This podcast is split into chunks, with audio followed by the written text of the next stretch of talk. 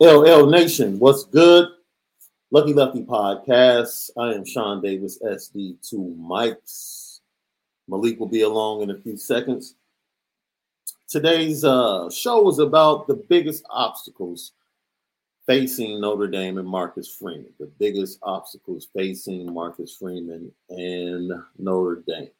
So we'll get to that. We have a couple of news things to get to. Uh, ben Roethlisberger, literally within the last minute, officially announced his retirement from the National Football League. We're going to have, uh, there's a recent poll out, the greatest helmets in college football. So we want to talk about that with you guys. We can put that out there to LL Nation early. Let us know. Give us your top five college football helmets. Top five college football helmets. Let us know what you think. And then you know, we're movie snobs. So we're going to talk about the most highly anticipated movies of 2022 a little bit later in the show. But like I said, today is all about, you know, what's facing Marcus Freeman. I would probably say the number one thing that's the biggest obstacle is the narrative, right? The narrative. I mean, they they could be multiple, but the number one narrative is always going to be recruiting. And I think Marcus Freeman is doing his best to reverse that immediately. I think he did a great job defensively recruiting and reversing that trend in the 2022 class. Uh, he lost one recruit, I think, that flipped at the end. Other than that, the linebacker core is fantastic. Uh, the competitive defensive backs he brought in are fantastic. Moving on to the class of 2023, he then switches from the linebackers and immediately gets impact players along the defensive line and defensive front. So you can see, like Marcus Freeman has always been thinking, even as an assistant coach, he was thinking, like, yo, I'm going to change this narrative about Notre Dame in recruiting and he's doing that. He's doing a fantastic job up to this point. The second thing he's doing is he's casting a much wider web, throwing out a bigger net in recruiting, which is what you have to do. You have to get your name out there. You can't be selective because you think administration is selective. You have to go out there and get as many kids interested in the program, allow administration to do their job, but you do your job and you get as many kids as you can through the funnel that is Notre Dame football and the University of Notre Dame. So that that class, the next thing he has to get over is we talked about this ad nauseum on this podcast. The quarterback room and the wide receiver room. He has to get over that narrative at Notre Dame because it's out there and we've seen it in previous classes. Now, if you checked out our podcast with CJ Prosise on yesterday, he was very adamant talking about the depth of talent they had at the wide receiver room in 2014 and 2015. And I had to go back and look at the roster. And I'm like, yo, when you have the babies, and this was crazy in 2015, and, and Malik and I talked about this um, offline last night. EQ and Miles Boykin were the babies. And they probably were the biggest. That's crazy. They were the babies of the wide receiving core. And they probably were the biggest, the monsters of the wide receiving core as freshmen. The year right after that comes Chase. And now you start to see the depth they had in those three classes and three or four classes at the wide receiver position, but they weren't able to take advantage of it. Now, one could say that Mike Denbrock, as the OC, could share in some of the blame. Uh, the lack of creativity. Remember, we talked about Notre Dame getting to the next level. What is it going to take? Innovation, creativity, and culture. Innovation, creativity, and culture. Shout out to our boy Cam McDaniel that gave us that it's going to take those three things for Notre Dame to go ahead and get to the next level and take the next steps and get over those perceived obstacles, those perceived narratives, and some things that are real. right? The next thing in that wide receiver room is teaching. And I know this has been mentioned on Irish Breakdown. I actually had conversations uh, with this Jamarcus Shepard, who ultimately ended up out in Washington as the wide receiver coach, you know, was kind of appalled, according to sources, at what he saw on film when he looked at the Notre Dame receivers. He was kind of taken back, like, yo, they they don't know anything.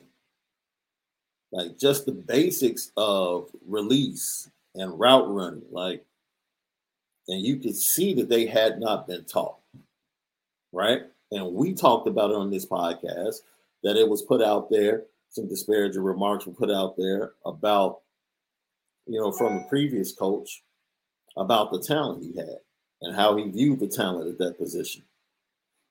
So these are the type of things that Marcus Freeman is trying to overcome and has to overcome. The next obstacle that Marcus Freeman has to overcome, and I'm we're keeping it real. The next obstacle that he has to overcome is Tommy Rees. I'm going to be honest about this, man. As a Notre Dame fan, when it comes to being innovative and creative, I just don't know. And that's what leads me to feel the way that I feel about Tyler Buchner and his development. I just don't know. I'm hoping, I'm wishing, and I'm hoping because that is one of the things that needs to take place is Tyler Buchner and his development to take the next step, which will ultimately lead Notre Dame to being on the verge of a national championship. But with Tommy Rees at the helm, I just don't know. I know his aspirations I feel like I know his aspirations to go to the next level and be an OC at the NFL level, but I just don't know if he's going to be innovative enough and creative enough. And it's not about his system, which I think he's stuck on. He's stuck on his system. Can he be innovative enough with the talent he has? Right? Because innovation comes from people, creativity comes from people. And he has to be able to find the creativity in each and every one of his players to work around, to use, to make the offense better. And it starts with Tyler Buchner, right? And I'm not saying Tyler Buchner, he's nowhere near the stature of a Josh Allen. By no means. But there should be some type of power run game in this offense that Notre Dame can then play off of with the receivers and with the tight ends.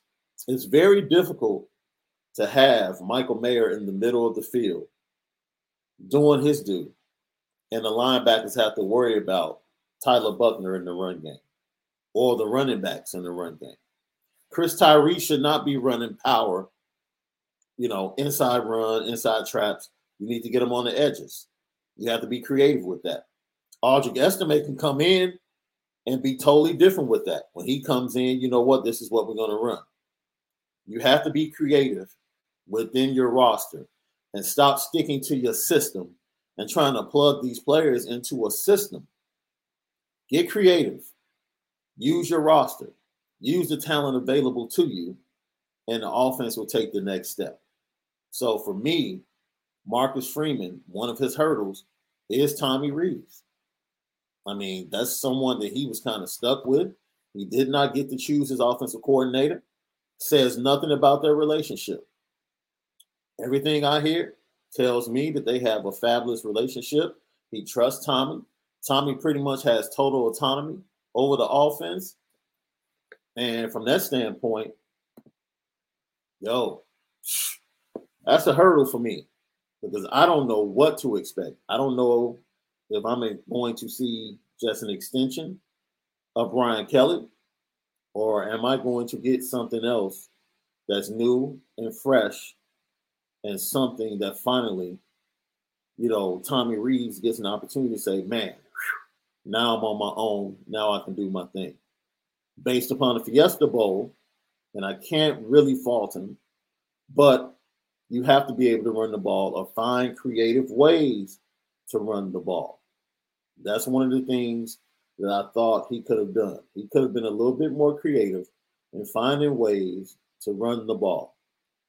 right? Whether it was short screen plays. I thought they ran a really good one at a very at a time in the game where it was needed.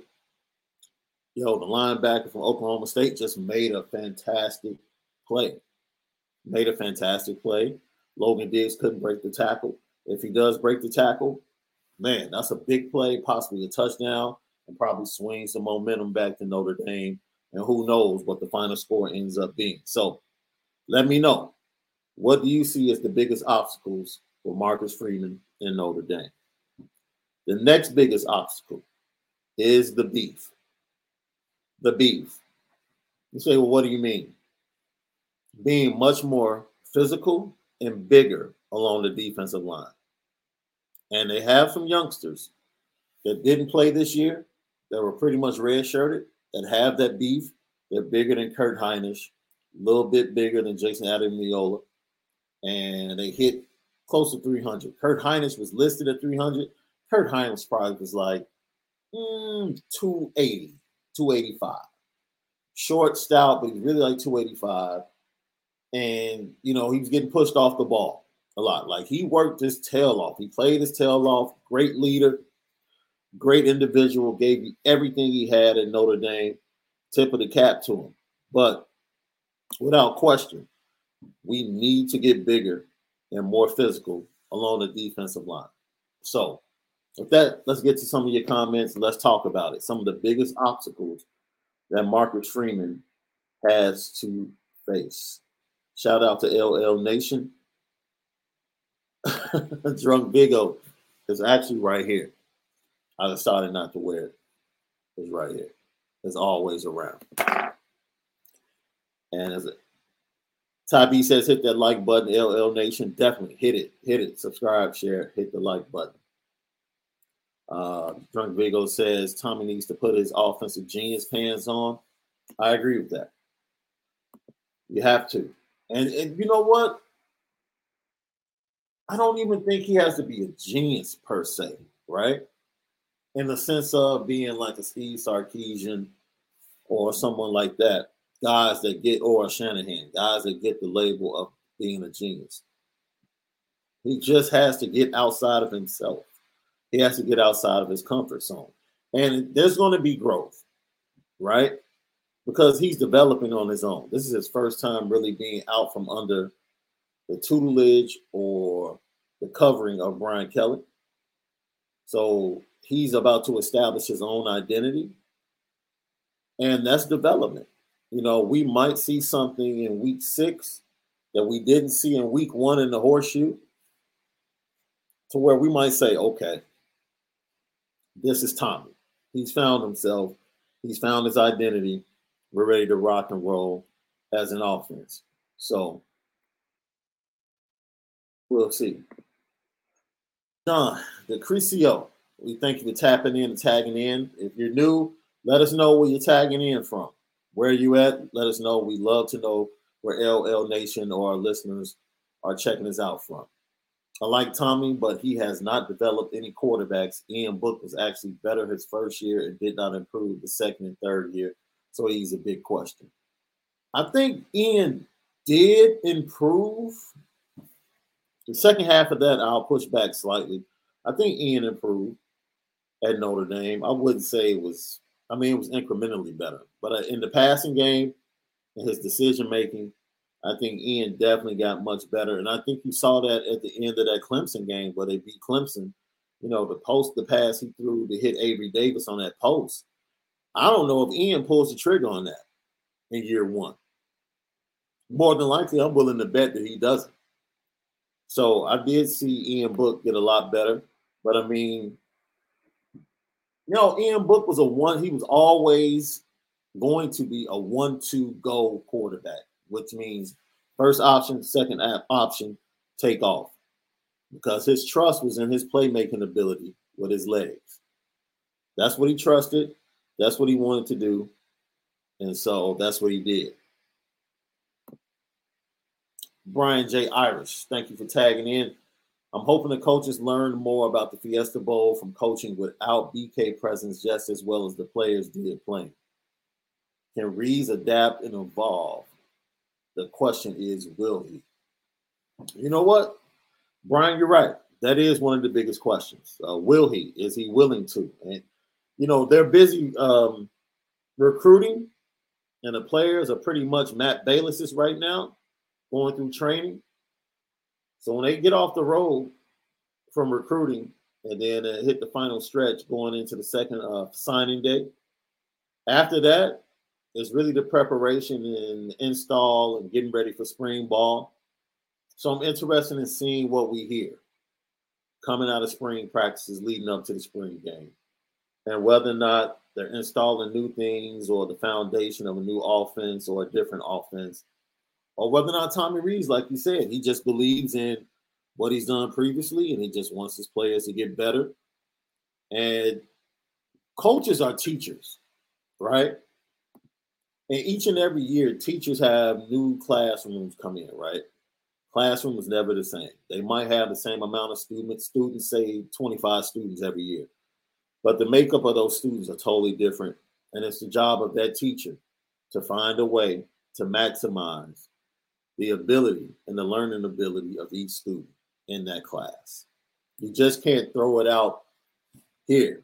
This is this is the assignment. It's up to you to get it done, turn it in, read your book to find out how to do it.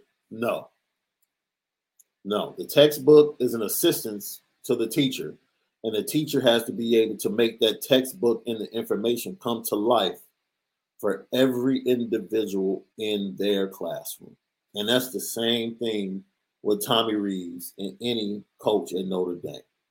Take the information, take the system, or take the play and make it come alive based upon what you have on the roster.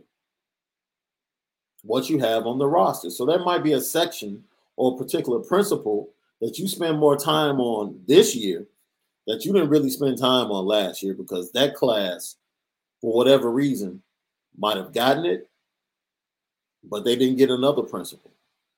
So you have to stick on this principle. And it's the same thing when you're teaching in football or any other sport. You have to teach and, diver- and uh, divulge that information based upon what you have on the roster. So the roster should really tell you what you're going to be teaching and what you're going to be dealing with as a coach. And hopefully he can look at the talent coming back in the wide receiver room, the wealth of talent and diversity he has in the running back room. And to be honest, he has two dependable quarterbacks. I will say this Tyler Buchner is the guy that I want to see grab the reins as a starting quarterback. But I'm comfortable with Drew Pyne quarterbacking if he has to come in. If he wins the quarterback competition, I'm totally comfortable with Drew Pyne walking into the horseshoe. I am. I don't think the game would be too big for him. I think he's a leader. I know he's well liked by the players. He's well liked by the recruits from the 2023 class. So, with that being said, I'm very comfortable if Drew Pyne ultimately wins that job. I just think Tyler Buchner has a greater upside. Uh, Garen Newsom, thank you for tagging in. One person simply can't do everything. Speaking of TR, the line was trash last year. With HH back and Chansi in town, the excuse for TR are getting fewer and fewer to give TR a chance, just like MF. Um, that's fair.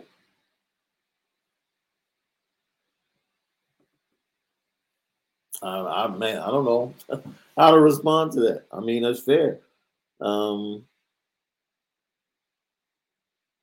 Harry Hiestand is is is huge in this matter, and, and I'll say that he's huge in this matter for Tommy Rees, And he might be a, t- a sense of comfort for Tommy Rees. He might be.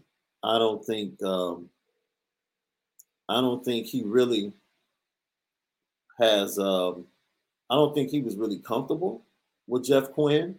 I don't think he was really comfortable with the way Jeff Quinn was teaching offensive line, and that caused some friction, and it made it uncomfortable and then when you have Brian Kelly pretty much sticking up for Jeff Quinn, at least publicly, I don't know what was going on behind closed doors, but sticking up for Jeff Quinn publicly, that became a problem. That became a problem. So he's more comfortable. He trusts Harry. And this is the this is the greatest thing when you can trust somebody and you don't have to watch over them, which gives you more time to do your job. Like you don't have to watch over them to make sure they're doing their job because their job impacts your ability to do your job. So now he can trust Harry to just go on the other side of the field and get this offensive line ready. Give them the concepts, give them the fund, fundamentals, give them the principles that are going to allow them to be productive and allow our offense to be productive in the pass game and in the run game. And you saw in the Fiesta Bowl, it's at least from a tackle situation, across the board, pass blocking, moving forward, should not be an issue. Shouldn't be an issue. Run blocking, by the way, resetting the line of scrimmage, getting two to three yards and allowing the running backs to get two or three yards before their touch, man, that's something you have to watch. Lucky Lefty podcast. Waiting for Malik Zaire to tap in and get to some of these questions and get to some of these comments. We're talking about the biggest obstacles awaiting Marcus Freeman. As I said before, we gave you some quick news at the start of this. Uh, ben Roethlisberger did announce his retirement from the NFL. He put up a post on Instagram and Twitter. Uh, shout out to the quarterback from the Pittsburgh Steelers. Great career, two Super Bowls. Um, uh, probably what? Whoo, man, let me know. Ben Roethlisberger probably is a tier three. He's a Hall of Famer, first, first ballot Hall of Famer. But let me know if I'm being disrespectful because when I really look at it, I probably would call Ben Roethlisberger a tier two and a half quarterback. Tier two and a half. I think he's in between tier two and tier three. So I would say tier two and a half quarterback. Let me know what you think. Brian, thank you for tagging in from the Lou, St. Louis. John, you didn't have to say that, man. You didn't have to tell us it was sunny in Southern California. We know that we're struggling here in the Midwest, but we appreciate you getting up early to get in with us. Matt Altenberger, what's going on, my man? Uh, thoughts on ND's chances at Dante Moore? Does Tommy get it done, or is he looking like a Michigan lean? I don't think there is a lean right now for Dante Moore. He just came back from uh, the camp down in Miami, and before everybody like goes crazy, if I were a quarterback and I was looking to impress coaches, I would go to a camp in a warm weather. I wouldn't come camp in the middle of the winter in the Midwest trying to throw the football. So before everybody goes crazy, like man, why did he go camp with with the Hurricanes? The weather was great. He was there. Nico Iamaleava was there. Uh, all the uh, the uh, big time receivers were there over the weekend, and you know he put on a show. Nico put on a show as well. Like if you go out there, there's film out there, video out there. Both of them made some incredible throws all weekend long. All weekend long, put in work. Uh, unfortunately, I don't think Nico is a high priority target. Um, I don't know if it's Tommy or the school or the program, but he's not viewed as a fit for Notre Dame. And that's what I've heard. And Dante Moore is the top priority, and behind that is Vizzina. And then we talked about Jackson Arnold and his commitment to Oklahoma yesterday, which is pretty much just, yo, I got this in place. I'm putting a commitment in place, but I'm still taking my visits, and I'm very much interested, very much interested in what the other schools have to say. So uh, that's where Dante Moore is. He is, him and his dad are pretty much taking in all the information, and he's in no rush to make a commitment. But I will say this: he knows how important he is to the recruiting class for whatever school he chooses to go to. He's very aware of that and I don't think he's going to jerk the schools that are interested in him around. But at this point in time, I wouldn't call him a Michigan lean. I wouldn't say that at all. I think everything is fair game right now. And Tommy Rees has put in work with him. He's put in work with the receivers. Chansi Stuckey really hit the road this week, uh, checking out all of the uh, top wide receivers. I know he checked in on Carnell Tate and IMG. He was in Florida yesterday. He also checked in on Tyler Williams. And uh, Marcus Freeman personally checked in on Caleb Downs uh, down there in Georgia, the safety. So Notre Dame is doing their job. And they're creating great relationships from what we're hearing from the recruits from 2023. Uh, Carnell Tate, in the interview we did with him, was very forward and telling you, like, yo, my relationship with Tommy Rees is fantastic and is very strong. And that was good to hear. That was very good to hear coming from Carnell Tate. If you haven't seen the Carnell Tate interview, check it out. Go subscribe to the Lucky Lefty Podcast YouTube channel. And as you see right there, we're also available on Apple Podcasts under A2S Network. Juan Lozada. I think the biggest challenge is going to be TR developing TB into a bona fide five star quarterback on year two, as TB's rating has suggested to all of us he was coming out of high school. Talent standpoint, yes, but we have to be open to what that five star quarterback really means in development. Like, I never, I don't ever see Tyler Buchner being throw the ball 50 times a game, high completion percentage, 70%. I don't think he's that type of quarterback. I just really don't. I don't view him as that type of quarterback. I don't think he's going to be that type of quarterback. And uh, yeah, I just don't. But I can see him being, if Notre Dame uses him correctly, and this is not being disrespectful, because let me pull up the numbers. I can see uh, Tyler Buchner, definitely Bean, Tim Tebow. And I know when I say that, everybody's going to be like, what? Look, Tim Tebow. Let's see. I have it right here. Tim Tebow at Florida.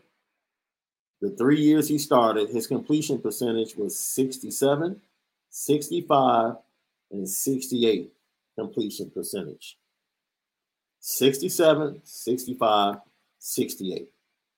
With a heavy influence on the run game and an offense that was built around tons of speed and playmakers and getting the ball to the playmakers with tight ends running down the middle of the field, like Aaron Hernandez.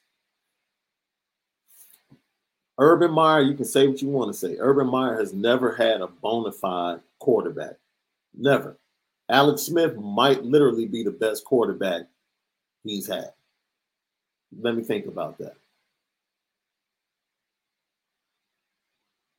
Yeah, because he didn't he didn't coach Justin Fields or Burrow, even though he I believe he recruited Burrow. So yeah, the best quarterback he had might have been Alex Smith. JT Barrett would probably say, hold my beer. Let's have a discussion. But it, Urban Meyer was great, and his offenses were really good because he always had a quarterback that could be the general and really move all the right pieces and use the playmakers he had. He was his offense is about playmakers, space, offensive line, run game, and it was multifaceted. And that's what I hope Tommy Rees is developing in Notre Dame or will develop something that's multifaceted that really uses and moves around the pieces. We talked about like you would never think of Lou Holtz as being innovative offensively, but he was. And I pointed to that 1990 game in Knoxville when they played Tennessee, and he used Rocket and Ricky Watters in that game beautifully and had Tennessee on their heels. And by the time they got to the fourth quarter and he got through mixed matching, with both of them early in the fourth quarter. He went power game with Ricky Watters. And then late, once he wore down the defense, I believe Rocket had four catches for like 32 yards as a receiver. And Tennessee, anytime he went to the backfield in the first three quarters, they shut him down. I think he had a total of two yards rushing on like seven carries or something like that through three and a half quarters. After Ricky Watters early in that fourth quarter ran power down their throat, came back to seal the game to make it a two uh, two score deficit. He went outside with Rocket, and they were worn down, and they just couldn't. They had shut him down all game, got them late in the fourth quarter, and his speed just took over to the outside. And it was just innovative the way he attacked that defense. That was a stout, very stout, very stout Tennessee defense. And he attacked them with innovation and got the job done. So, and he never had a big time quarterback. You don't need, I know we all want a big time quarterback, but I would say, and I think we all would agree, maybe not from NFL standpoint, Tim Tebow is not a NFL quarterback, but he was a darn good college quarterback. Some might say he was the greatest college quarterback of all time. That's been argued. I'm not saying I agree with that. But if Notre Dame and Tyler Buchner can be in that mold, I'm not necessarily having to come out and throw the ball 50 times, but throw the ball 20 to 25 to 30 times. Complete 65 to 70%. Complete 65% of your passes. Don't commit turnovers and be a force in the running game and get the ball to your weapons. That's all we need Tyler Buchner to do.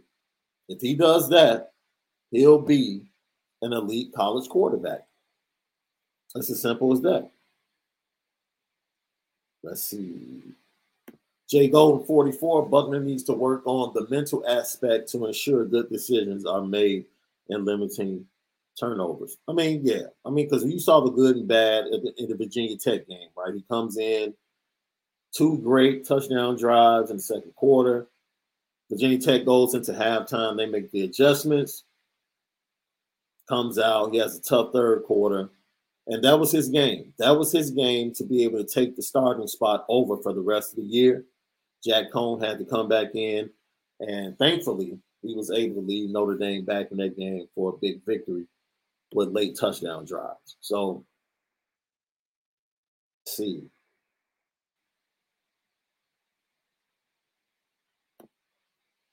Pyne had a scholarship offer from Bama, so he's not exactly garbage. I don't I don't think anybody's ever called him garbage. This is what Drew Pyne's arm is. and you have to think about this. Notre Dame, late October, and November. Cold, windy. Drew Pyne's arm, he might be able to throw the ball, maybe on a good day, 50 yards. Maybe on a good day. Right? So once the wind hits and once November hits, with the weapons you have, like Braden Lenzy, we saw Jack Coan underthrow Braden Lenzy. All your Braden Lenzy in the first five games had a DB beat by like five yards every game, twice a game. And Jack Coan would underthrow the ball. DB would get back into play and either break it up or at least we got a pass interference. And that is something at Notre Dame that has to be solved. Like if you're going to have talent and speed, I need to see a big arm or bigger arms in the quarterback room. That's it to take advantage of those opportunities which is ironic because then you get to the Fiesta Bowl and he overthrows Lorenzo Styles Jr. in the second half on a big time play, big time opportunity that was missed. So let's see. Gavin, I see everybody saying something in the chat about what you said. Uh, here we go. Gavin Wright, just to play devil's advocate, there were one or two plays in the second half where we likely are having a different conversation at this moment, like inch plays, Jack missing styles, and Logan screen. And, and I've been upfront and honest and said if that was Kyren Williams on that screen, that's a touchdown because Kyren breaks that tackle. I don't care how good that linebacker is from Oklahoma State. I've seen Kyren Williams break tackles from great linebackers all year long. All year long. It's a quicker step. I think the screen is run quicker. He gets upfield quicker. That's not even a question. You're right. Those are one or two plays that have to be made, and the entire trajectory of the game changes. Just like on the defensive end, dude, having Spencer Sanders in the backfield sacked would turn a first down run that he made that keeps the momentum going for Oklahoma State now until like third and 18. And we get the ball back in plus territory. So, like you said, one or two plays on both sides of the both sides of the ball would have changed the trajectory the trajectory of that game. And that's the thing you should take from the Fiesta Bowl. Can we get five plays better? I would say that.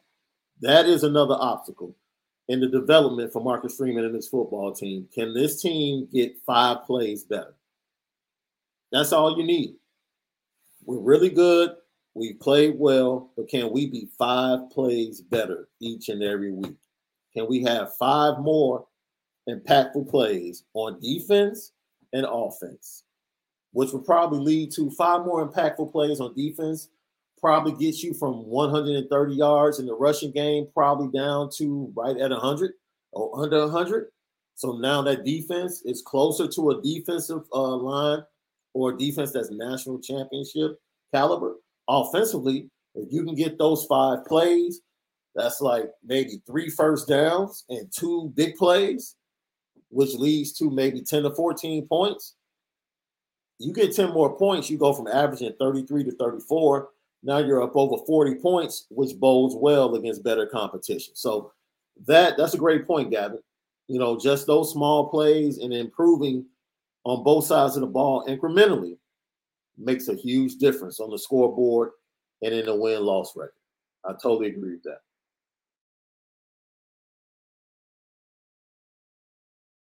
John, Sean, I am coming from LA Dodgers territory, but I am a Pittsburgh Pirates fan because I was born in that area. That's a strange combination. That's a strange combination out there in LA, but coming from back east. What is it like? Answer this question, and maybe you guys can tell me. For those, because we have a lot of people that wake up early with us in LA. If you're in LA and you're from the East Coast, how do you feel about the vibe in LA, being from the East Coast and like being from a totally different vibe? Because it's like I'll give you a great example. Like New York's one of the greatest places I love to visit, right? And when I go there in Chicago, I'm so used to being on the South Side and being outside and giving a nod, a head nod, saying what's up, speaking. And you get to New York and you do the same thing, and New York's totally different. Like they're just bullies on the sidewalk. They're bumping you. They don't say hello. They don't speak, and it's like a turnoff. Like, yo, man, what's what's good? So, what is it like being a transplant in LA and coming from the East Coast? Because those are two totally different cultures. Let me know. I'm interested, John. Let me know what it's like. Lee Marie, Caleb Williams' situation is an example of times to come. Power in hands of recruits. Coach can do all he can. Smash on a podcast because an 18 year old kid goes here or there is not the way ND fans. I need you to be more specific, Lee Marie. Are you you have an issue with Caleb Williams? Because you, I mean, you do realize that his coach left before he left his coach that recruited him to Oklahoma chose to leave and go to another school. Caleb Williams didn't leave or jump into the transfer portal immediately. He stayed.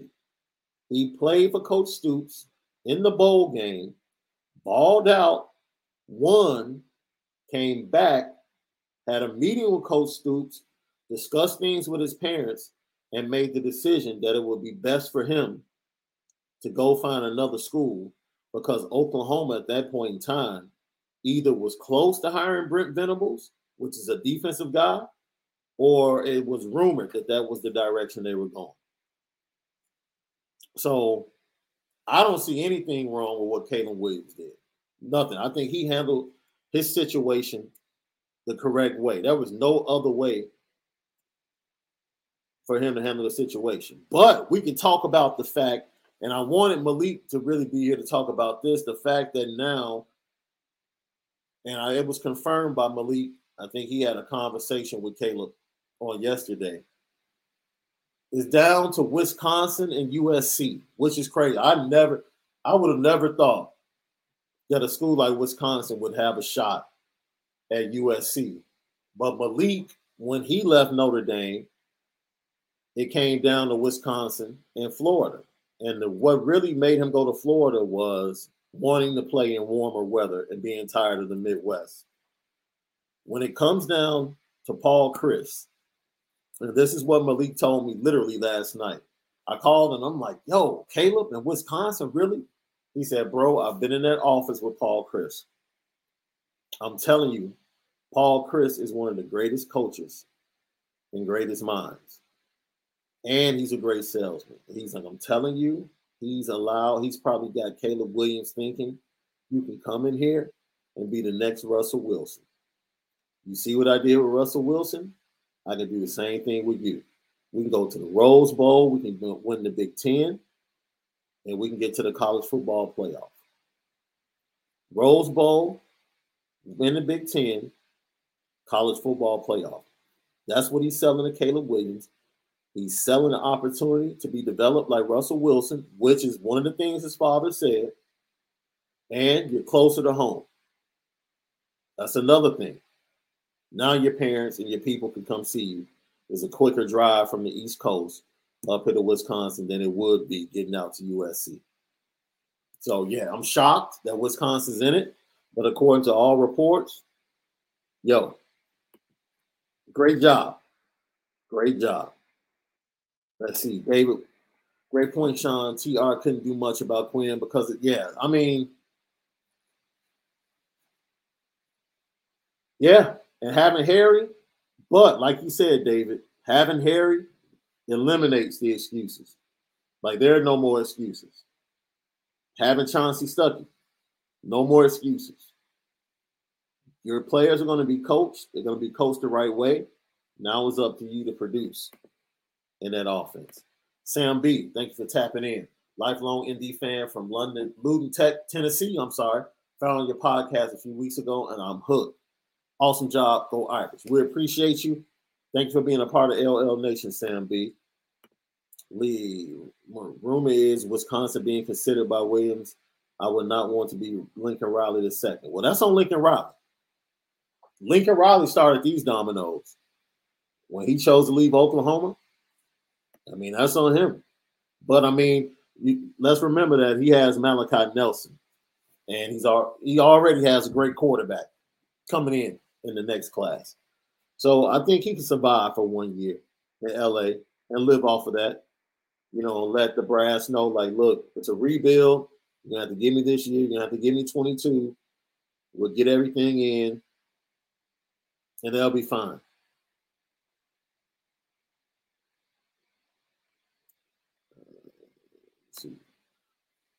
Matt Altenberger, I still think Caleb goes USC. Mario Williams just committed a few weeks ago, probably following him out there.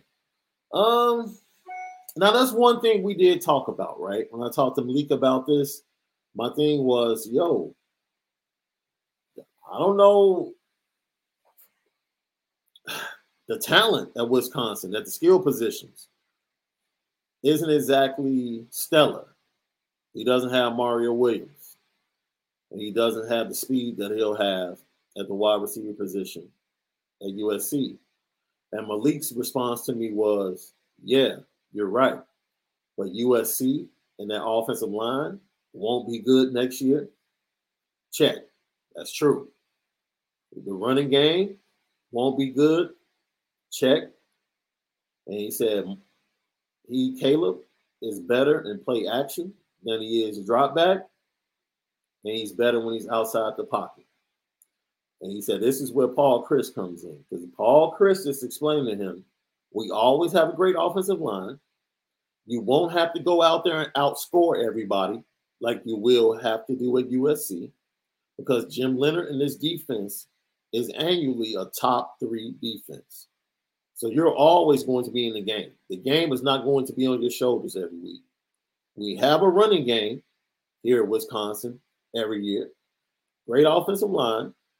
And that playmaking and working off of that running game is geared towards what you do best, which is play action, big plays, getting outside of the pocket, on play action, rollouts, bootlegs. And Paul Chryst is selling it. Paul Chryst, Paul Chryst is selling it to him. Like, yo, we're building towards your strength. So everybody might be like, yeah, USC, they have more talent. Their offensive line is horrible. He would have to go out and put put up 40 points a game to win at USC because that defense needs another two years of recruiting at least to get to a competent level or to get to a dominant level. So if he's looking at that and he's looking at what really is a better opportunity,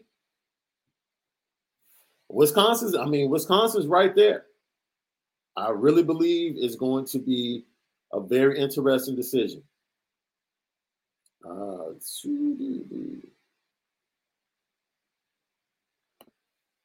We just we're gonna we're gonna do pre I excuse me, we're gonna do pre-sales. So the website should be up sometime next week. We'll have the pre-sales with the uh, fitted, the trucker, and the t-shirts. I think the first two t-shirts are going to be screen poppers, and we spin it different. Those are the first two t-shirts, and then we'll have the fitted logo hat and the fitted trucker hat. And we'll start off that with pre-sales and the website should be good to go by next week sometime. So we look forward to making that announcement next week. Brendan standard brendan standard. Carnell was up in knoxville this past weekend. Yes he was. Him and his entire family. Saw those pictures. Uh, drunk vigo said you need some deep dish pizza to stay warm uh, my preference is uh, thin crust, really good thin crust. But you know, I'm a fan of deep dish as well. Jay, thanks for tagging in. Uh, Tom Lloyd reported yesterday that Coach Rees has or is stopping by to see Nico this week. Well, if he does, well, must be that's good to hear. That's good to hear because early on we got the word maybe a month ago that Nico was not really the top priority. So I'm glad that Tom Lloyd reported that. You should stop in on Nico. Personally, and I have this debate with Malik all the time. And I've had it out with uh, Brian Driscoll about this. I have no problems taking Nico over Dante Moore. Not one. Wouldn't hesitate. Wouldn't hesitate at all. It just based on arm talent alone, very comparable. Makeup, leadership, all of those qualities. I really haven't had time to go watch these guys. I want to watch them in person, and I'm going to get that opportunity this year to go to a couple of games. But Hey, capping about what? That's what I'm saying. Don't say you capping and then don't say what I'm capping about. Uh, why isn't Notre Dame throwing around financial weight in order to get these recruits? That they're not going to do that. Notre Dame is not playing this NIL money. I spent, we talked about this the other day. NIL money should have nothing to do with recruiting, and it should have nothing to do with the schools. The school should not be going to find NIL money for recruits. NIL, NIL money should be for players to be able to sell themselves to get money from companies that want to invest in them. That's name, image, and likeness. If you get on campus and you ball out and companies want to come after you, then I'm fine with the school being involved because it's under their watch. But as far as recruiting, nah, that's for me, it's a front for boosters and what they've been doing anyway. Period. So Notre Dame wants to sit back and let this play out and see what happens and do it another way in which they feel comfortable. I'm all for that. I'm not, no, nah, I'm not for that game. I'm not getting a bidding war with Texas A&M, Texas, and desperate schools that are trying to get back to the top of the college football landscape. Uh, I'm I'm comfortable with the way Notre Dame's doing. Let me see if, if uh, did Brendan respond. I don't know what he was saying I was capping about, but let's see. Get some more of your comments. Uh, Caleb could have done all that at OU. With who? With who? Somebody he doesn't know? It's about comfort. And he's doing what's best for him.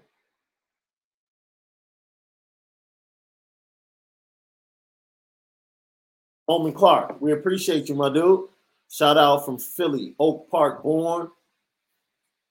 Oak Park, uh, Oak Park on the west side of Chicago, or like Oak Park out there in Pennsylvania.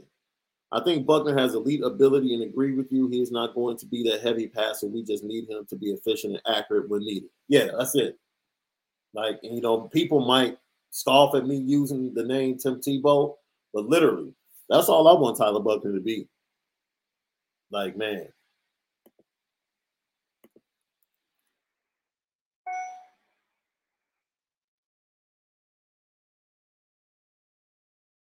Oh, I guess based upon what everybody else is saying, I'm not due. I'm talking what's being reported. 247, several people have crystal ball Wisconsin on 247 and in other publications. Like I'm I'm not capping, I'm telling you. I had a conversation with Malik who talks to Caleb Williams on the phone pretty consistently. He's been involved. Actually, Malik's been trying to get him to come to Notre Dame. Let's keep it a buck. Malik has low key been trying to get Caleb Williams to come to Notre Dame. But because of that relationship, you know, they've been talking to him about, they've been talking to him about his situation and what's going on. And Yo, the Wisconsin thing is real. The Wisconsin thing is very real. I think TB might be like Charlie Ward. Hell no. Totally different players. Hell no. No. No. I don't see that. I don't see that. Two totally different players and Styles. Their style of quarterback. Two totally different players. Charlie was a lot more fluid in the passing game, a lot more comfortable dropping back, a lot more comfortable. Um,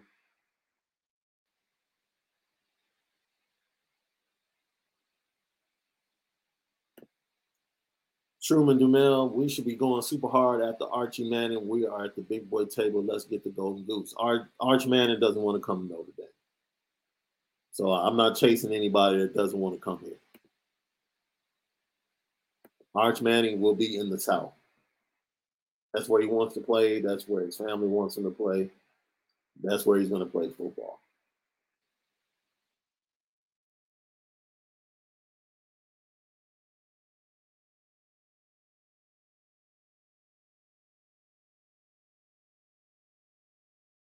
Ty B. I love it. People are laid back and to uh, be honest, they care to help or make you feel comfortable from Boston living in San Diego. Okay. So as a transplant, you saying you love it, you and your family? It is definitely more laid back. Definitely more laid back. And Boston, man, how is Boston? Boston is a great city to shop. Now I have gone up to Boston to shop. I've never spent a lot of time in Boston, like overnight and really kicked it. But hey, I'm glad you like it as a uh, East Coast transplant.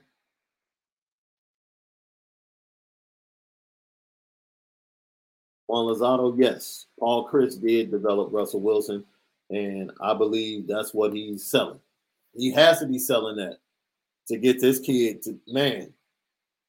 What else is he selling to Caleb Williams?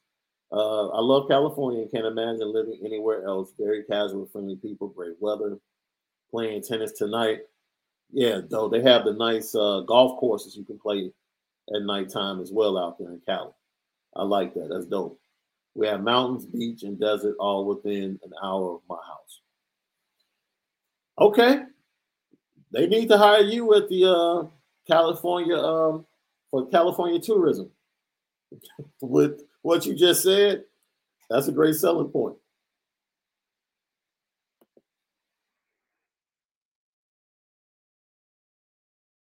Uh, Jackson Dart, Zacho, how you doing? Um, Jackson Dart transfer. He's in the transfer portal.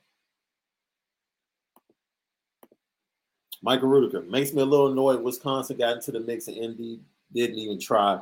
I get the message it sends to TB, but you're already making him compete for the job. Um, how how can I say this? I won't say that Notre Dame didn't try. I just think they were immediately cut off at the pass. I think the phone the phone rang, Caleb Williams and his people picked up and pretty much said we're not interested.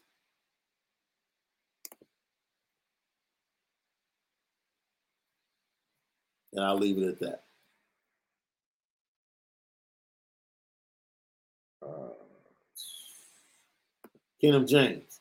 If Wisconsin, thank you for tapping in, Kenneth. If Wisconsin, if Wisconsin is a serious player for Caleb, it destroys the want somebody to develop me narrative. No, it doesn't. Same thing with LSU and Brian Kelly's track record at since nah, no. No, when you have Paul Chryst sitting there saying, I developed Russell Wilson and I have an offense that fits your strengths, and I'm not about to make you drop back and throw the ball 50 times to have to win a football game. I push back on that. I push back on that. Wisconsin works because of Paul Chryst. He said he's looking for coaching. His father said, I'm looking for, he said, I'm looking for a school. He said, I'm looking for coaching. And a coach came to him with a plan, and someone in the NFL he could point to to say, I did it for him, and I can do it for you. Come here. This is where I happen to be coaching, but it's not about Wisconsin. It's all about Paul Chryst and who he developed. Same, pretty much same stature, same game as Caleb Williams. The exact same game.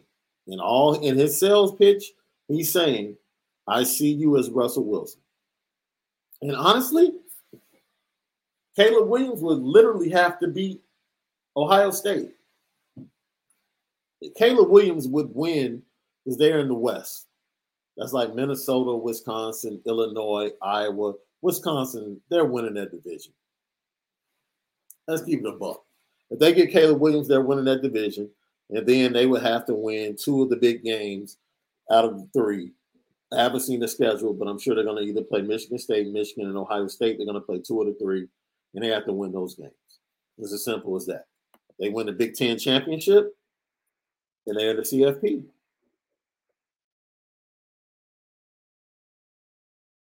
He's closer to making it to a Rose Bowl and a CFP next year going to Wisconsin than he is going to USC. I feel comfortable saying that. If he goes to USC, I don't think he makes the Rose Bowl. He definitely won't make the college football playoff. If he goes to Wisconsin, he has a reasonable shot to do both. Will it be tough to beat Ohio State? Heck yeah. Absolutely.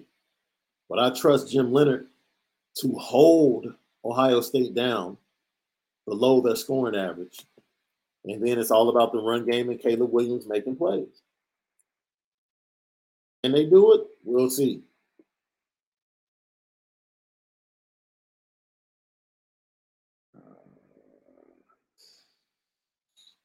Okay, Lee Marie, here you go. Um, no, I don't have an issue with C. Williams. I'm saying that the recruits have decision making power, that they will decide where they will go. Coaches can only do so much. Well, Cam McDaniel said that the other day when he joined us. He said, you know, the players ultimately will truly realize um, the power they have with this new IL, NIL, the new system. And once they realize that, it is going to be a problem. And I'm interested to see if the players or recruits will start dictating to coaches in their recruitment. That's what I'm interested in seeing the impact of NIL. We talked to Carnell Tate, and Carnell was very open with us, saying that his family and him and his family are they discuss NIL when it comes to his recruitment. So, shout out to all the Bears fans. You got you a new head coach, Matt Eberflus, coming over from the Indianapolis Colts. Eh, it's okay, I guess.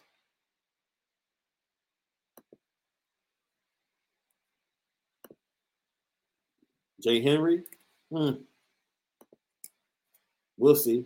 I mean, it doesn't like move the needle for me. I'm not overly excited. It's, it's okay. Clyde Terry, another transplant. I'm in West Los Angeles from Indiana, Fort Wayne. Uh, Pacers fan. That's what's up. Indy football, IU basketball. You lost me with the IU basketball, bro. Colts fan and a Pacers fan. All right, Clyde. Capping about what? You all keep saying I'm capping. Capping about what? What am I capping about, man? If you're going to say I'm capping, say what I'm capping about.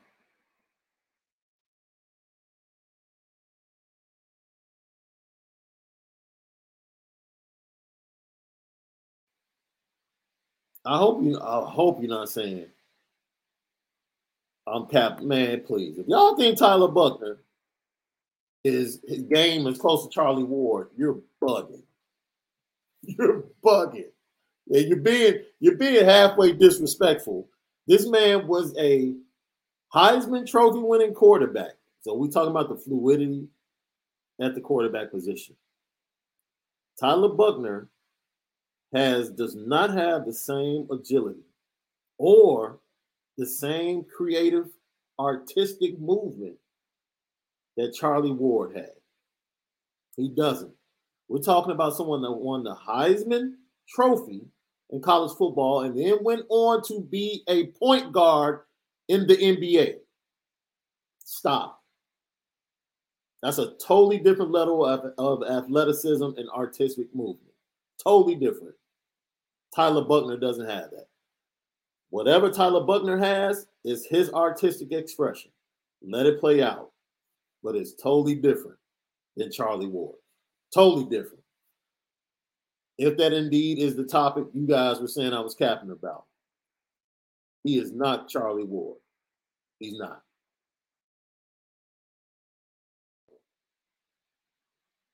Uh, let's see.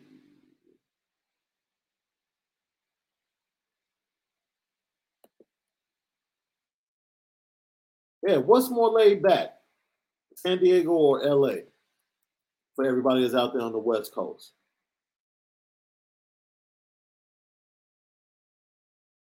Jackson Dart is not going back to USC. Jackson Dart goes back to USC. He's on the bench next year with the quarterback that's coming in. He's not going back. If he's smart. I hope he I hope he makes a better decision than that.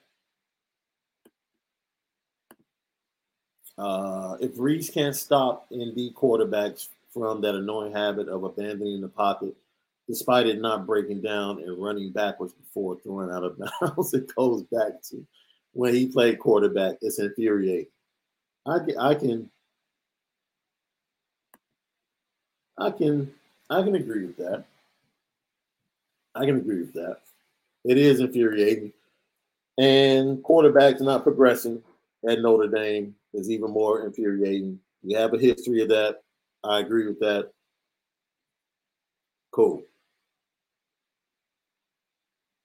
I think Perkins is uh, an LSU this weekend, if I'm not mistaken.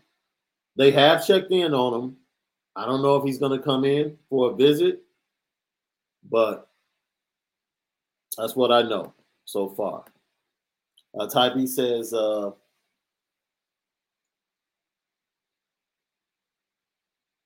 Oh, the food is amazing in, in Boston too. Okay, it's a diverse city. You will find the culture there you never heard of. In my case, Cape Verdean, BNR in Boston. I, you know, I love cities like that. Like I love going to like New Old New York, Connecticut, uh, colonial, old colonial homes. You still see them; they be refurbished. It's a different vibe. It's a different vibe. I was like, man, one of the craziest things I felt like around the Yale campus, because I have family up there, and uh, the Yale campus just has this this vibe, like you're still back in the 1700s when you walk into campus. It's just it's different, but I, I kind of like it. You feel like you're in the midst of history. Perkins and Snead would be bananas. Totally agree. Uh, Ryan Day to the NFL at this point in time, I would probably say 70 30. He stays at Ohio State. Uh, the Harbaugh thing is real. From what I'm hearing about Harbaugh, we know his extension with Michigan has been on the table for about three weeks to a month now. If he really wanted to stay, he would have signed it already. But in the event that he is leaving, he is committed to staying through signing day, making sure they get the class in, and then making his decision ultimately between Michigan and the Las Vegas Raiders. Now, I posed this question to you because I had this discussion with somebody offline. Is it disrespectful to the recruits that he's making this decision and dragging this decision out? Like you can say what you want about the way Brian Kelly did what he did, but what he did is that he allowed Notre Dame to recover, time to recover, get a coach, keep the recruiting class intact, and then move forward to the second signing day and keep things moving into the next season. He gave Notre Dame time. Like, yo, the Raiders reached out to, to Jim Harbaugh from reports like during the season. So he knew whether or not he wanted to go back to the NFL. He knew it. He definitely should have considered it after he took that beat down from Georgia. He should have seen the writing on the wall and saying, I'm not, I don't think I'm getting it done here in Michigan. So, and that was the best team he's had. So, with that being said, uh, might be a little unfair to recruits, not only in the 22 class that are going to be signing late, but also in the 2023 class. You know, is it, you know, you think about a kid, Amorion Walker, who basically switched on signing day from Notre Dame to Michigan. Like how unfair. That's all he talked about was his relationship with Coach Harbaugh and how Coach Harbaugh, his dad was like, Coach Harbaugh called my son every day. Okay, the dude that called your son every day, he was calling your son while he was deciding whether or not he wanted to stay in Michigan or go back to the NFL. And he knew that was on his mind while he was calling your son. So that for that, we could actually put Jim Harbaugh on the petty train today. We really could. Because in a sense, it's kind of unfair. And you kind of uh what am I cap? Man, now y'all trolling me, man. y'all trolling me, man. Yo. Yo, at this point, I'm just doing my job. I haven't looked at my phone. I don't know what he's on. I'm sure he's gonna ask to do a show tonight. So you guys might get two shows tonight. You might get one now, you might get one at eight o'clock. Because he's definitely going to want to say something about Caleb Williams? Um, that's a good question. Somebody told me that Emil Wagner might actually be a candidate for a position change. Because I, I, really think either Harry Hiestand wants him to sit like other great linemen have sat under him, and maybe because Notre Dame is really set. So you could bump him inside. Maybe he goes to center once Jarrett Patterson hits or leaves, and you put him at center, and you have Alt and Blake Fisher at the tackles. Or maybe you bump Fisher inside and you put Emil Wagner outside of him on the right side, and you have Alt Kristofic on the left side. That's a lot you can do, you know. It's a lot of wealth on that offensive line for Notre Dame. So that's that's wealthy people problems in college football sense. That's a good problem to have.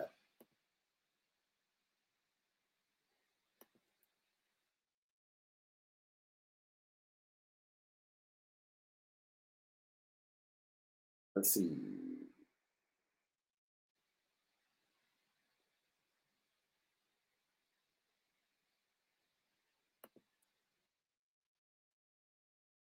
Oh, San Diego over LA? Okay.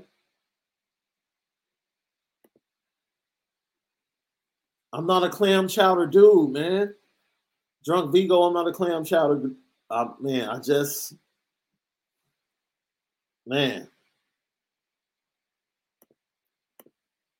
I'm capping because I think LA and San Diego are better than East St. Louis. Did I say that? I don't know if I said that. I don't know if I said that.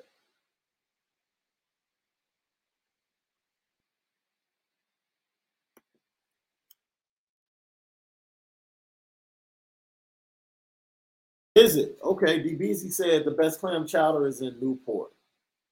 All right. East Coast, see, I'm I'm a DMV dude. I'm a Baltimore dude. I'm a crab case guy. I love crab. So, but clam chowder, I'm, I'll give it another shot on the East Coast. I've only had it in the Midwest. So I'm sure it's much better on the East Coast in places like Newport. So I'll give it a try. I'll give it a try. Coleman Clark, I'll agree with you. It is definitely expensive. Very expensive.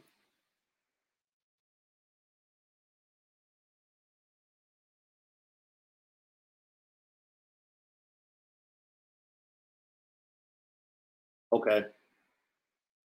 Got you. I see you in the chat, Lee Marie.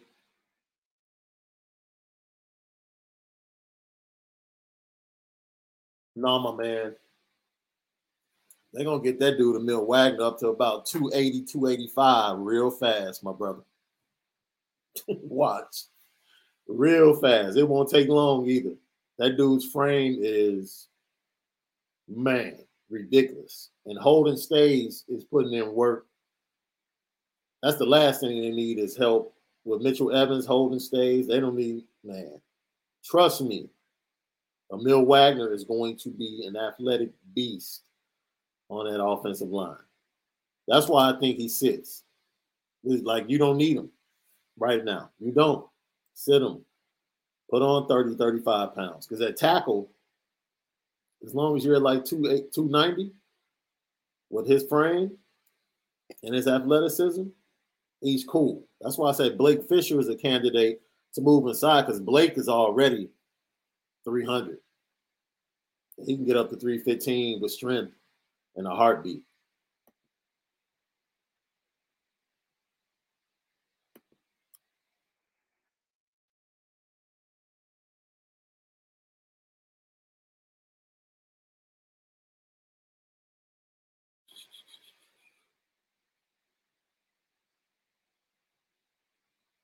Yeah, once again, Matt Eberflus from the Colts. Eh,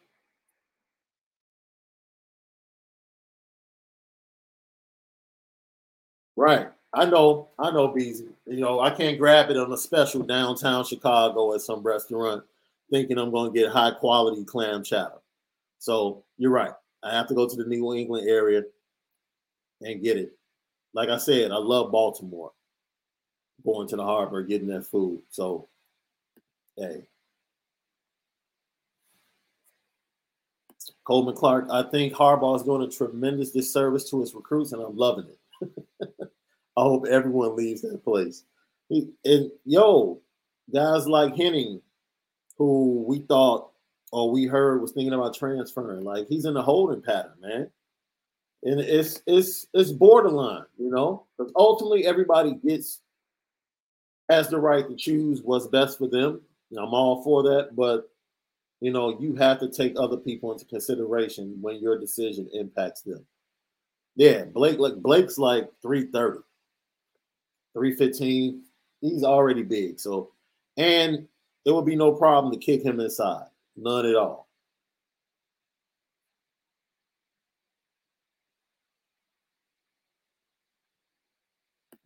Smitty 87. How can you not how can you see or not see Charlie Ward comparison? Hasn't even really played yet. What do you need to see? What do you need to see? I don't know. I've never had that problem. So I have an athletic eye as an athlete. So Cam McDaniel explained it better. Like everybody has an artistic expression and flow to their game. So that's like seeing a kid in college make a couple of people miss and automatically saying he's like uh, Barry Sanders. No, just because he made somebody miss, there is no one. You will never see anybody in that artistic impression or flow on a college football field. That's just rare. And for someone to be able to be an NBA point guard after being a Heisman quarterback, that's Tyler Buchner can't do that. He can't. That's totally different. Now his flow is football, high level lacrosse player. That's his artistic flow. And that's not going to look anything like Charlie Ward. It's not. Has nothing to do with whether or not he can be good. His style is not going to be like Charlie Ward. It's like any quarterback that can run and pass is Charlie Ward. No, he's not. I would call Caleb Williams perfect example. He's more in the flow of Russell Wilson. That's who his game looks like Russell Wilson. Just because he can run and throw, I'm just going to say Charlie Ward. No. You have to look at the artistic impression of how they flowed and how they played the game. Tyler Buchner has no resemblance to how Charlie Ward play, played the game. None. None. That's just my opinion. I don't need to see him play anymore. I saw him play against Virginia Tech, and I saw nothing that said Charlie Ward. Absolutely nothing.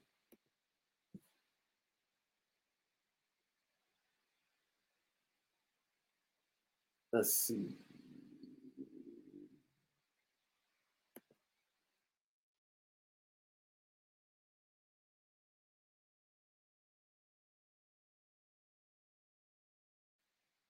I think I am, Clyde. I think it's Malik that gets me fired up, man, because he's so disrespectful and he says so many crazy things.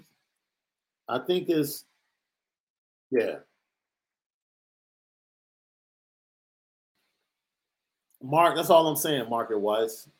It's no comparison. Let's find some other comparisons. It's not Charlie. You know,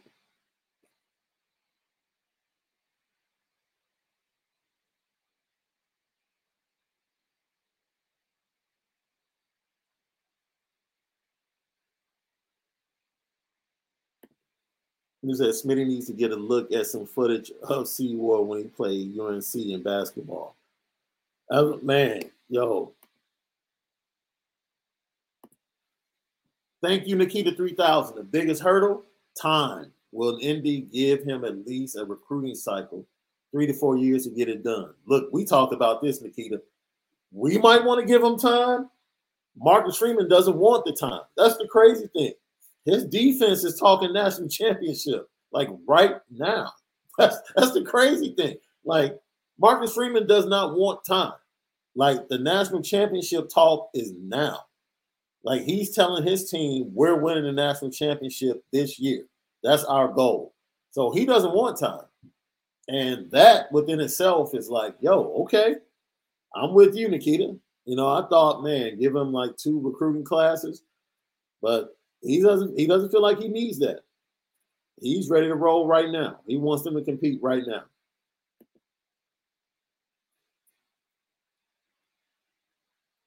Ty B, I'm gonna tell Malik that, and Malik's gonna say, "Dude, I, I've never pulled my hamstring." I already know he's gonna be petty. He's going to be petty. You're right, Gavin. He had an opportunity to go pro in baseball as well. I didn't say Tyler was going to be bad. I just gave the comp of they need Tyler Buchner to be just like Tim Tebow 20 to 25 passes a game, get the ball to your pieces around you, and complete 67% of your passes. That's it. That's all you need. He's not about to drop back and be that guy throwing 45 passes a game and just dissecting defenses. I don't see him being that dude. That's just me.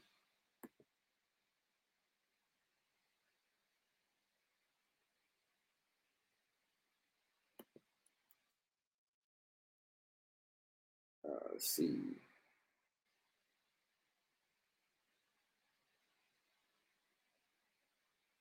That's cool. Put me on a petty train, D. Man, you are bugging. He is not a twin of Charlie Ward. You you have no evidence. David, please pick pick three plays from this year that are evidence of him being Charlie Ward. Please, please pick the three plays. Now, Tremaine, this is this. That's kind of disrespectful. I might have to put you on the petty train for that one, bro. You're gonna compare him to Kenny Pickett? Come on, man. I don't know about that. I don't know about that.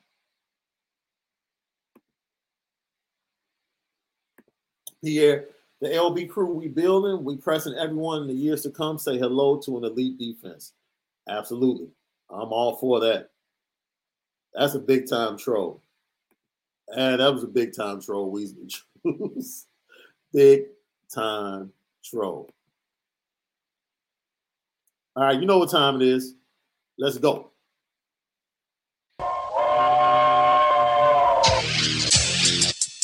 Petticoat. Petty, petty, petticoat. Pet, petty, petty, pet, pet, pet, pet, petticoat junction. It's time to get petty Oh, we did a good job executing. Are you upset with something? and fire up the Petticoat Junction train. I just don't like you. You don't? No. What is today's petty history? Petty Junction.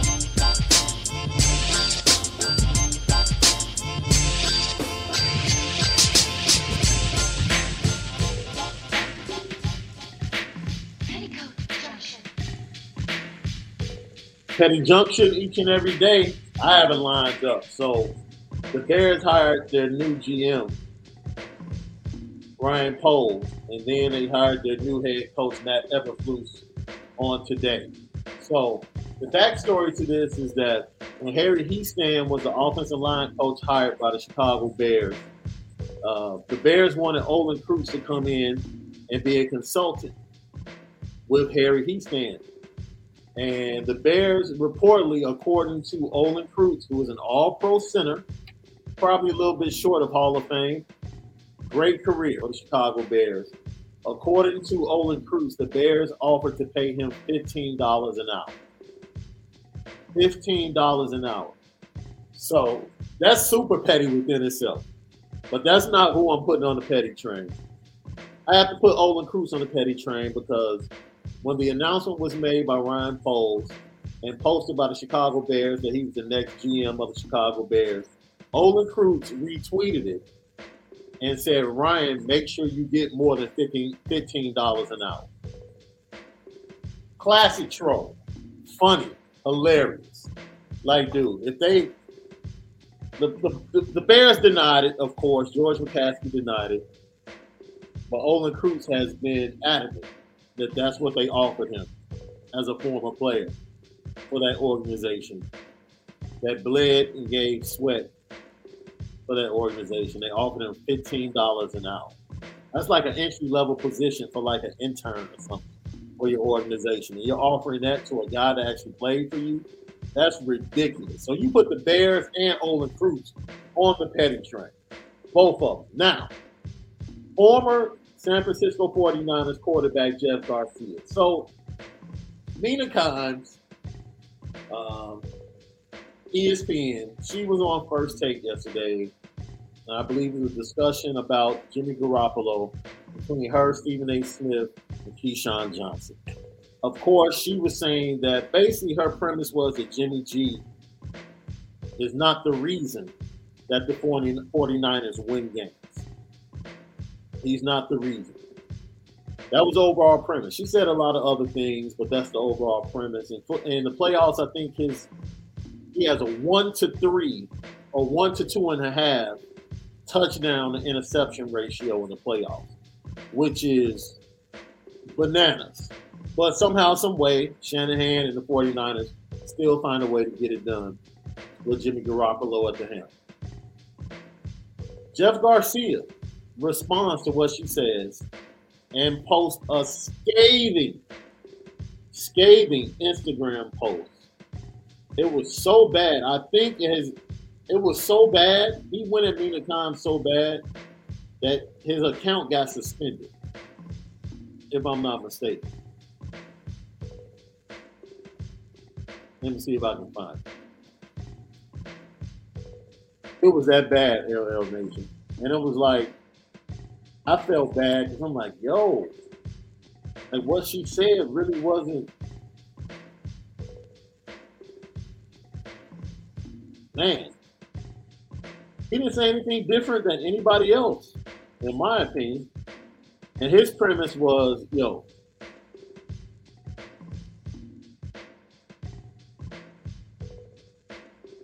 Here we go. All right, here we go. Who the hell is Mina Kimes and when is the last time she threw a touchdown pass in a game? Never, ever. Has she taken a snap or can truly understand the ability, the mindset, the physical and mental toughness that it takes the quarter takes to play the quarterback position or any position in the NFL? The fact that there are people out there giving a platform to talk about something that they have never done is hilarious, and that's how you have to look at her. She's a joke. So let's just laugh at her and support Jimmy. Root on our Niners to go out and beat the living F out of one more team. That's what it takes. She would never know that feeling. Can I get an amen? Peace. He tried to take it down. They suspended his account. Look, man, athletes always have a problem. The, the low hanging fruit they always go to is you didn't play the game. Doesn't matter. My job is not to play the game. My job is to report on the game and give an opinion about the game. And that's what Mina Kimes does. If you don't like what she said about Jimmy Garoppolo, I can go and I can go find you tens of millions of people that feel the exact same way about Jimmy Garoppolo as a quarterback. Let's get real. Let's get real. And I highly doubt, I highly doubt this is my issue. Stephen A. Smith said the exact same thing on the same show, and he didn't say a word about Stephen A. Smith. So I don't like that. Don't go attack attack her because she's the female on the crew. That's weak. That's weak. You should have had the same energy for Mina Khan that you had. You should have had the same energy for Stephen A. Smith that you had for Mina Khan. Period. The statistics bear it out. In the playoffs, he stinks. He stinks. Trent Dilfer was a suspect quarterback. He won a Super Bowl.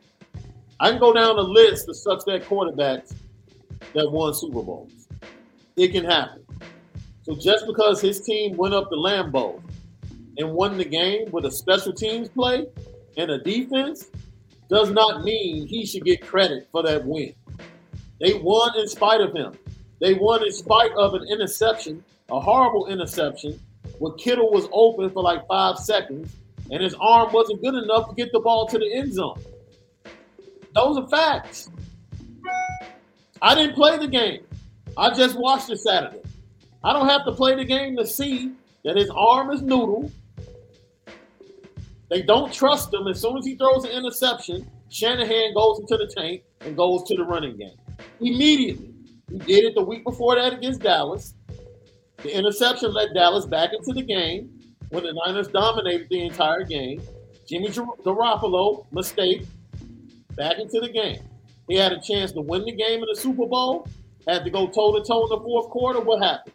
Missed opportunity on the deep ball, couldn't complete it. The next thing you know, interception. He is who he is. Is he good enough to win with?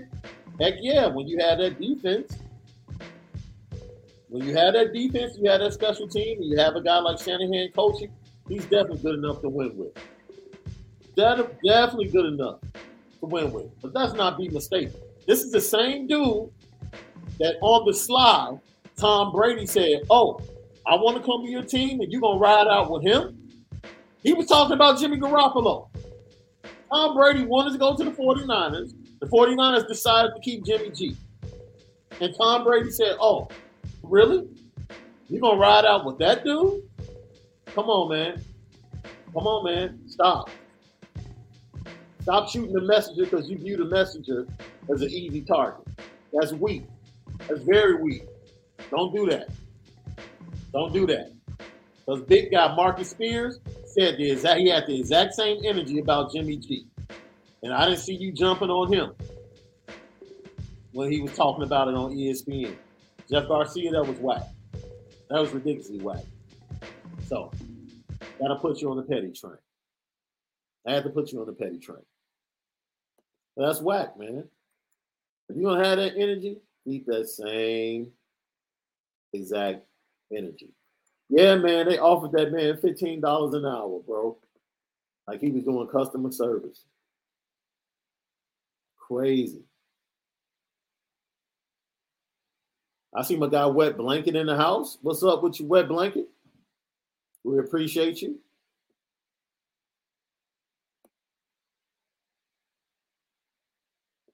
Charlie Weis last belt loop. Was he lying? Was he lying about what? Was Mina Kimes lying about Jimmy G? She told no lies. That dude isn't the leader of the 49ers. He's not the reason why the 49ers are going to win a championship. He's not. He's not good enough. Was she lying? Was she? That's the problem with athletes. That's the problem with people, man. They feel like you you're not required or you're not um, qualified to speak on something just because you didn't play the game. She reports. That's her job.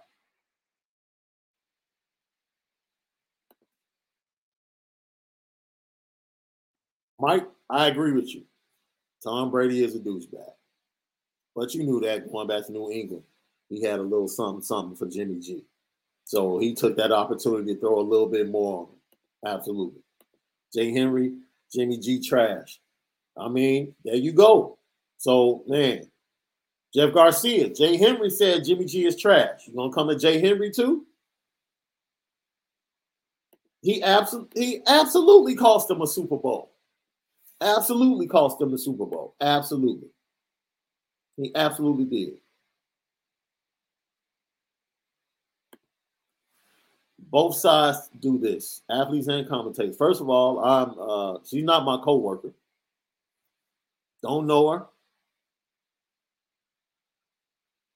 I just know she knows more about the history of football and can convey it in a very impressive way than most people. She does her job. Period. And she didn't lie. Once again, answer the question Did she lie about Jimmy G? Tell me something she said that was wrong, and then you might have a conversation with me. That's it. The truth is the truth. I don't care who it comes from. The truth is the truth. Ty B. I agree with you. Jimmy G and Jeff Garcia. Put them both in the trash.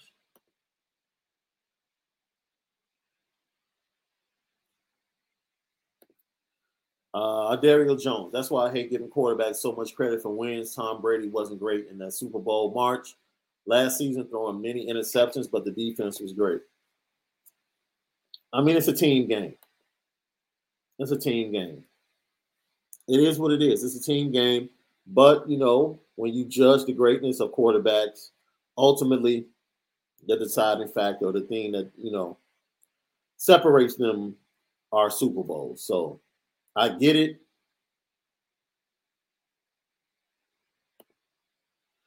No, she didn't lie. He shouldn't have just went after the woman. No, I don't work for the same, not overall big company. I don't work with her. When I'm talking about co-workers, I'm talking about people I work with every day.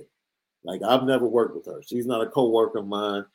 She's in a totally different branch in Connecticut. Like, so I don't have a stake in the game. Just because she works for ESPN doesn't mean that I'm going to bat for her. I just thought it was weak of Jeff Garcia. Regardless, if he was talking about Maria Taylor and NBC, it would have been super weak.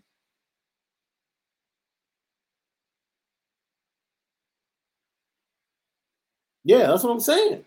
Because on the same segment, Stephen A. Smith said the same thing. And it's like, dude, you're mad at Mina Kimes. That's your issue.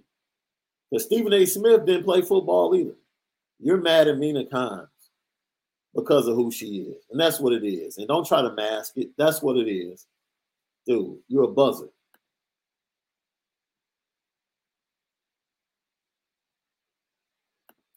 One hundred percent. I agree with you, Brian. One hundred percent. Um, Ed, Ed, Ed, it's a team game, but Tampa Bay wasn't going to win anything without Tom Brady. I agree with that. Um, yeah, but the fact that Jameis Winston was there and they went eight and eight signals that there was talent there waiting on him, and he chose Tampa Bay because there was talent. Let's not get it twisted. Let's not act like he went to Tampa Bay because he saw them as poor children that needed help. No, he saw them as a sleeping giant with a talented defense, and he had Gronkowski and AB come there, which are really good players. He didn't just go get role players. He went and got some screen poppers. Let's get real. He didn't surround himself with like basic players.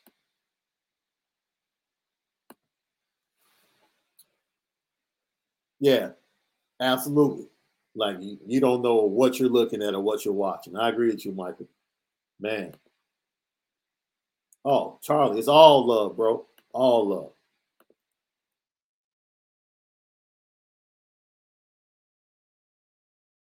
Kenneth James, quarterbacks get too much credit. Certain quarterbacks don't get blamed even when they crap the bed. Jimmy G isn't even in the rarefied air. Make no mistake, if the Packers special teams weren't trash, yep, he would be on the set of a uh, a gig of one of his girlfriends. I agree.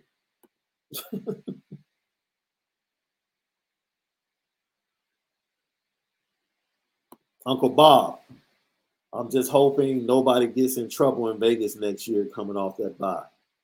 Oh, you're right. Super Bowl is in Vegas. Now, I was there. I hope the infrastructure is better because I was in Vegas for the NBA All Star game and it was getting around that weekend was ridiculous, yo. The entertainment was fabulous. Prince concert, Common had a concert.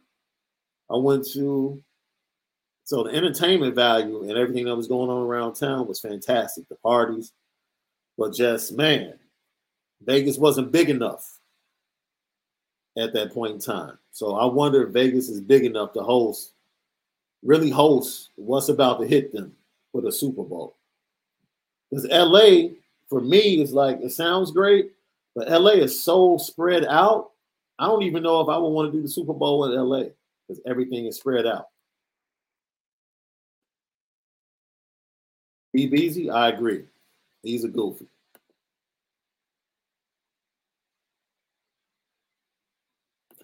Facts. Jay Henry. Even Shanahan knows Jimmy G is trash. That's why Deebo gets so many carries and he drafted with Trey Lance. Yeah. Yeah.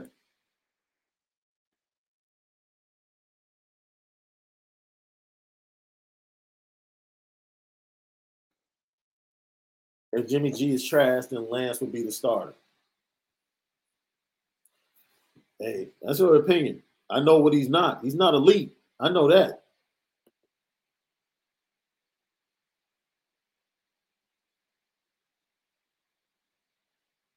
He said, MP is stupid, bro. Jimmy G is the Stetson Bennett of college football, the NFL. Oh, where did I stay? Where did we stay that year? I think we stayed at MGM. No, no, no. The spot. What's the spot on the other end of the strip? Is it the?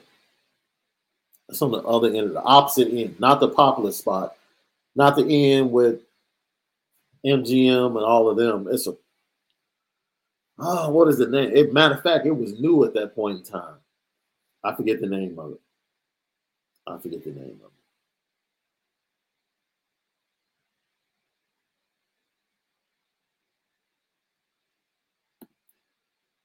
He's not trash. He's Trent Dilfer, Rich Gannon, or Joe Flacco. You know, to be honest, I don't think Trent Dilfer deserves to be mentioned in the same breath with Joe Flacco and Rich Gannon. I think Rich Gannon was like a league MVP, and Joe Flacco won a Super Bowl and was MVP in the Super Bowl. So Trent Dilfer might have to take a step back off that list, but I get your point. Good point, Ty B. Yo, Jeff Garcia and that man. T.O. has come at Jeff Garcia's head plenty of times and he's had nothing to say. Yes. Thank you, Robin Dennis. The win. The win. Appreciate it. All right, that's the show today. I'll let look, stay tuned, man, because more than likely Malik's gonna want to jump on with you guys a little bit later. And um, we might do a show around eight o'clock tonight. So check in with that.